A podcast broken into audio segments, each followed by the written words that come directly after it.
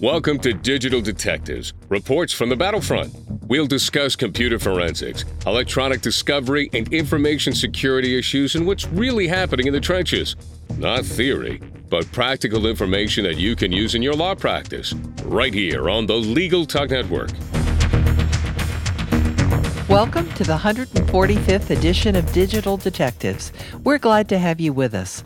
I'm Sharon Nelson, president of Sensei Enterprises, a digital forensics, managed cybersecurity, and managed information technology firm in Fairfax, Virginia. And I'm John Simek, vice president of Sensei Enterprises. Today on Digital Detectives, our topic is It's a Good Time for Cybersecurity Checkup. Our guest is attorney David G. Ries, who is of counsel in the Pittsburgh, PA office of Clark Hill PLC, where he practices in the firm's cybersecurity, data protection, and privacy group. He has devoted his legal career to helping organizations traverse complex environmental, technology, and data protection challenges. For over 25 years, he has increasingly focused on technology, cybersecurity, and privacy. As usual, it's great to have you back with us, Dave. Well, I'm glad to be here. Always enjoy working with both of you. Well, let's get started and tell us, Dave, why is it a good time for a cybersecurity checkup? Well, it's the new year, and I'd like to use that as a flag. As we know, effective security is a continuing process to protect technology every day, all year long. It's not just set it and forget it. So it's important to devote continuing attention every day, but periodically to step back and take a look and make sure that everything's being done correctly. You know, for large firms, that's more of an ongoing process. And even for them, it's good once a year or, or more frequently to step back and, and say, are we doing things the right way? For a small firm, sometimes they'll only do it once a year. And in the new year's a uh, good time to do that. And there are a number of things they should look at, which I'll explain as we go on. That's a great segue, Dave. So, can you talk a little bit about this whole checkup and and what should be included in that for any law firm or a business? Yes, well, I think there are you know four things to look at, and again, they should be looking at security on an ongoing basis. But the first question for a checkup is have there been any security issues or security incidents during the past year? And if there have been, are we adequately addressing? I mean, that that's within the firm. That's not, you know, generally worldwide. Number two, have we added any technology during the past year? And if we have, are we using it securely? Third, what are the current threats? What what are threats to us and to everyone else?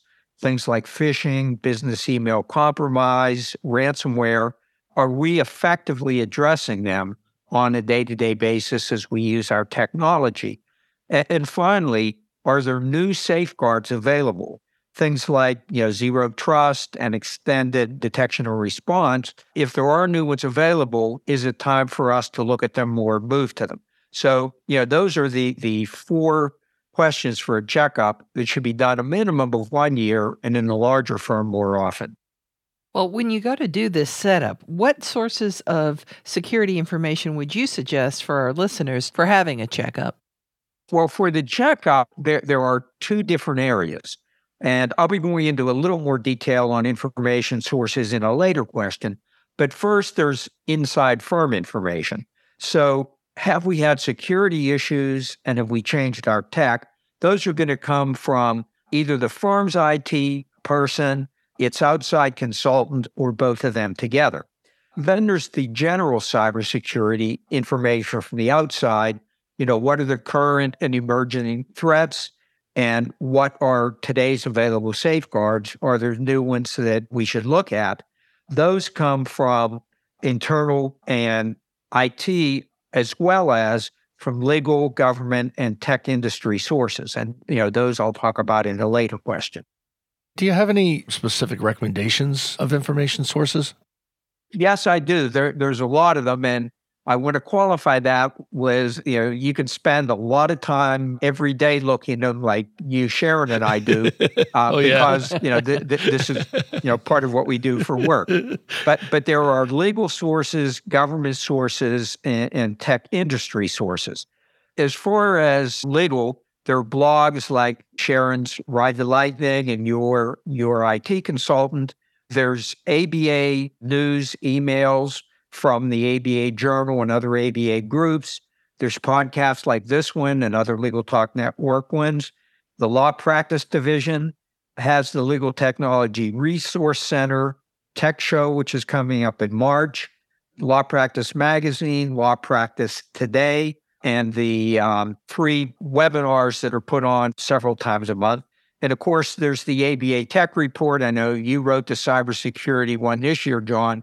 That's a really good source for an annual checkup because it looks at, you know, what are attorneys doing in the area of cybersecurity and gives some details, you know, about threats, how attorneys are addressing them, you know, with a lot of things like that.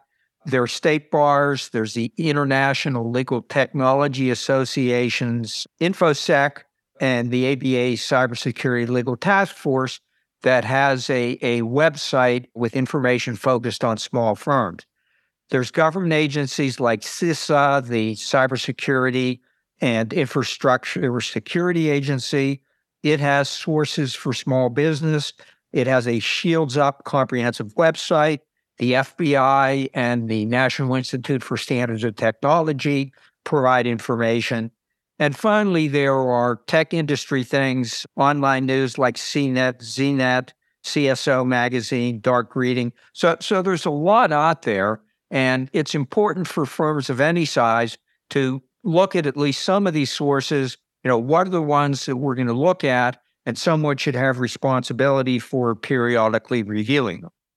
I certainly agree with you, and I know John does too, that CISA is one of the best sources, particularly it's a, a, government resource, but it's written in easy to understand language, and there's no dog in the hunt, which is, you know, that's a source of information you really want to pay attention to. Yeah, and I mean, you, you can even sign up for daily newsletters from CISA. You know, sometimes you'll get five or six or more a day, but they're very easy to delete if there's nothing in it that pertains to you. Then you have those surveys and reports that come out every year too, right? Like the Verizon's data breach and Mandiant and all those. So I don't think there's any shortage of information for us to try to digest, is there, Dave? no, there's not. And and another one that I'm going to talk about is Microsoft's Cloud Security Report that I'll be talking about later. Those are are comprehensive, but I mean it's good even for someone in a small firm to look through the executive summaries. Well, before we move on to our next segment, let's take a quick commercial break. Be the best resource you can for your Spanish speaking clients with the Spanish Group's legal translation service. Experienced translators ensure accurate translation of your documents with same day delivery. Confidentiality is ensured, and the Spanish Group guarantees acceptance for certified translations. All that, and their rates are competitive. If you need other languages, the Spanish Group translates in over 140 languages. Mention Legal Talk 20 when you request your quote for 20% off your first translation. Visit thespanishgroup.org. Delegate out those tasks that take up your time. Stafi can help you with your legal, administrative, marketing, and even client facing workload. Hiring Stafi's top notch bilingual virtual staff means Stafi does the recruiting, hiring, and training for you. Then, if you need a change, Stafi handles it. You get to concentrate on your strategic work. Schedule a free consultation at stafi.cc. That's S T A F I dot cc and get $500 off with code HAPPY24. Welcome back to Digital Detectives on the Legal Talk Network. Today, our topic is It's a Good Time for a Cybersecurity Checkup. Our guest is attorney David G. Ries, who is of counsel in the Pittsburgh office of Clark Hill PLC, where he practices in the firm's cybersecurity, data protection, and privacy group. He has devoted his legal career to helping organizations traverse complex environmental, technology, and data protection challenges. For over 25 years, he has increasingly focused on technology, cybersecurity, and privacy. Before we went off to the break, we were talking about some of the resources and information places that are available for us. But are there any current statistics that you would consider to be important as part of this whole checkup process? Yes, there are. And there are five that I am now regularly using when I teach CLE programs in this area. The first one is 23 to 25%. And that's the number of law firms in response to the ABA's uh, legal technology survey report that say they have been breached at some time. And it's any kind of a breach from a minor lost laptop to a major data breach. But it's been about 23 to 25%. And that's been pretty steady the last few years. So one out of four law firms has reported a breach. The good news is that, so that's the bad news. The good news is that there's some pretty high statistics on, on what law firms and businesses can do to protect themselves. So the first one is from Verizon's data breach report. And they report that 82% of security incidents involve a human element. So if you can focus on the human element, yeah, you can really get strong protection if you can fight against that 82%. And that doesn't mean that they're all malicious attacks by individuals. They can be malicious, but more often they're someone who's tried to do the right thing who makes a mistake, like clicking on the link or opening the attachment or something of that nature. The next is from CISA, and that is that 90% of successful attacks start with a phishing email. So, if you want to know where to focus both technology and training and security awareness, phishing is critical. Next is from Microsoft's Cloud Security Report that there are actually two informative stats from Microsoft. From the Cloud Security Report, 90% of attacks can be stopped with basic cybersecurity hygiene. So if you employ what Microsoft defines as basic security hygiene today, it'll protect against 98% of attacks. And finally, another 98% number Microsoft just reported that 98% of credential based attacks can be stopped by multi factor authentication. So those are just credential based attacks. If somebody gets a username and password or uses credential stuffing to try to guess usernames and passwords. But but you know, those are high numbers. So, you know, focusing on, on these high numbers, it's a good place to make sure that that you've addressed them in your security program. Well, I know we're always preaching about the importance of training, so I'll bet you'd like to talk about that too. Sure, because training is one of the core ways of protecting against the 82% of incidents that involve a human element. So, I mean, the goal is to make sure that all users understand the current threats and how to protect against them. And very importantly, that they have constant security aware- awareness every time that they're using technology. You know, the, the biggest enemies to, to me of, of security are people who are untrained, distracted, rushed, multitasking. That's when people make mistakes. So it's a critical focus. And you know, I've seen report after report that suggests it's really important to have reminders. And if you have formal training, you know, yearly or quarterly or semi-annually, it's important to have short reminders in between. You made reference to Microsoft's, you know, basic security hygiene. Can you go into a little more detail about that and what does Microsoft consider that to be? Yes. Now, it considers some things that are emerging and for a lot of particularly smaller firms are, are new, but it, it, the formal name of it is the 2022 Digital Defense Report. It has several items that it considers to be the basic security hygiene. And, and again, Microsoft found that it will protect against 98% of attacks. So the first one is enabling multi factor authentication. And I think most people understand that by today. Second is to apply zero trust principles. And zero trust is an emerging approach to authentication and access control. And I'll be talking about that later. Next is to use extended detection and response. Again, that's a, an emerging security approach and it's basically using advanced security software. But even though the zero trust and the extended detection and response are somewhat emerging, Microsoft now considers them to be basic defenses. Next is to keep everything up to date. That includes the operating system, firmware, browser, and all applications. And its final one is, is protect the data. And, and that's kind of broad, but it's knowing where your data is located and to make sure that it's appropriately protected wherever it is. So those are, you know, what Microsoft considers to be basic security hygiene. You know, again, uh, protecting against 98% of attacks. I know that whenever we talk to audiences and we talk about extended detection and response, I mean, you kind of get a deer in headlights look. People don't really understand what it is and why it's so important. So, could you explain that to them? Sure. And, and basically, all it is is advanced security software. So, you know, years ago, we started with antivirus on individual desktops and laptops, and that evolved over the years to stronger protection but on the individual endpoints. But it added protection against rootkits and sometimes against unknown programs running and things. So what the the extended detection and response does is it has highly advanced detection and on each endpoint that automatically blocks an attack. But it also provides information for reporting and, and monitoring. So it both provides the advanced protection on each laptop, desktop, or, or, or, other item, but also gathers the information. So whoever's running the security, you know, that, that can be someone in house. For a, a small firm, it can be their security service provider. I know it's one of the services that that you know your company provides, and, and that is that you will actually do the monitoring on an ongoing basis so that you know you don't come in the next morning and find that you've had all kind of problems overnight.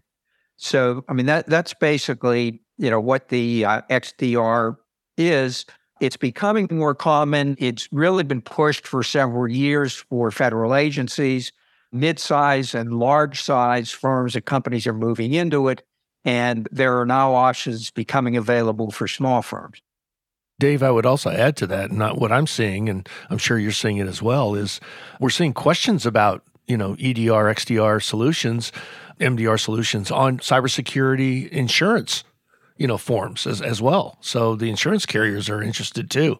That's one of the things that carriers are looking for. They're becoming more sophisticated in their underwriting because of the large losses from ransomware. So that they are looking for specific technologies, and that's one of them. Well, before we move on to our next segment, let's take a quick commercial break. Filing court documents, serving legal papers, collecting electronic signatures, all critical parts of the litigation process, yet ones that are time consuming and error prone. But what if you could do more straight from your case or document management software? InfoTrack automates data entry, document selection, tracking, and information syncing across all these core tasks and more by integrating with your core systems like Clio, Smokeball, Leap, MyCase, and others. Spend more time on substantive legal work and less time on busy work. Learn how simple it can be at infotrack.com/simple. Welcome back to Digital Detectives on the Legal Talk Network. Today, our topic is It's a Good Time for a Cybersecurity Checkup. Our guest is attorney David G. Ries, who is of counsel in the Pittsburgh, Pennsylvania office of Clark Hill PLC, where he practices in the firm's cybersecurity, data protection, and privacy group. So, Dave, why don't we talk a little bit more about uh, zero trust architecture and why it's so important to law firms going forward? Again, it's not a particular product, you know, like the extended detection and response can be. It's actually an approach or, or an architecture for security. There's no uniform definition, but it, it, it's they're beginning to gain meaning as federal agencies have been pushed uh, to use it. But it, it basically involves four areas. Number one is strong authentication for a user to identify himself or herself. Second, segmentation of sensitive data. So, you know, in the system, sensitive data is classified and stored separately from others. Next, it applies the principle of, of least privilege so that, you know, a user has identified himself or herself. The sensitive data has been put in a particular part of, of the system or network. And then the user can only get access to it if it's something that he or she needs. So you can take something like if you have a law firm that, that does tax work or estate planning, you segregate uh, data that has bank accounts and social security numbers and things. And when a user logs in, they can only get access to it if it is something that they need for their business. So, you know, the the receptionist can't get social security numbers and things. And and those are concepts that have been used in the past, but they're drawn in with with a fourth area, which is what makes it zero trust. And that's a continuing verification of the users and the devices as they move throughout the network so that you don't just log in once and you can get access to everything within the network. You log in as it, and as you move within the network, the network tests or requires to make sure on a continuing or periodic basis that you are a user and device that has access to that information. Now, it would be very cumbersome if a user had to log on every time they moved around in a network or frequently had to do it again. But there are automated tools to do the continuing verification. And, you know, that's why zero trust is so effective because it is continually verifying that the user and device involved have legitimate access to what they are accessing in the system. For our last question here, do you have a, a suggestion for some cybersecurity New Year's resolutions? Yes, I, I, I, have several. You know, first is at least once a year and, and more frequently for larger firms, update your cybersecurity program, including your incident response plan. And certainly, if you don't have them, even for a solo or small firm, develop and implement one. Second, commit to do periodic reviews. Looking at the four things that I've mentioned should be in, in an annual review, set a schedule and make sure you follow it. And finally, review and update your training program. Make sure that it is focusing on everything that, that needs to be done. Also, promoting constant cybersecurity awareness. And I think that that takes some kind of reminders. And, you know, one of the approaches I've seen is once a month or so, you have something, it might just be five minutes, it might just be a page to read that goes out beyond periodic, more formal training. Well, I think that this was an excellent podcast in advocating that it's a good time for a security checkup.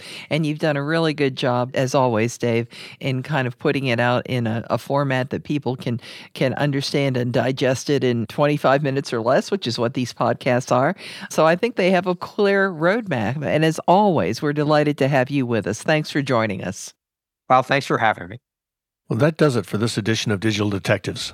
And remember, you can subscribe to all the editions of this podcast at LegalTalkNetwork.com or on Apple Podcasts. And if you enjoyed our podcast, please rate us on Apple Podcasts.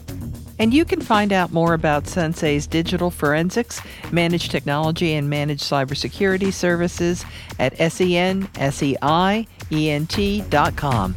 We'll see you next time on Digital Detectives.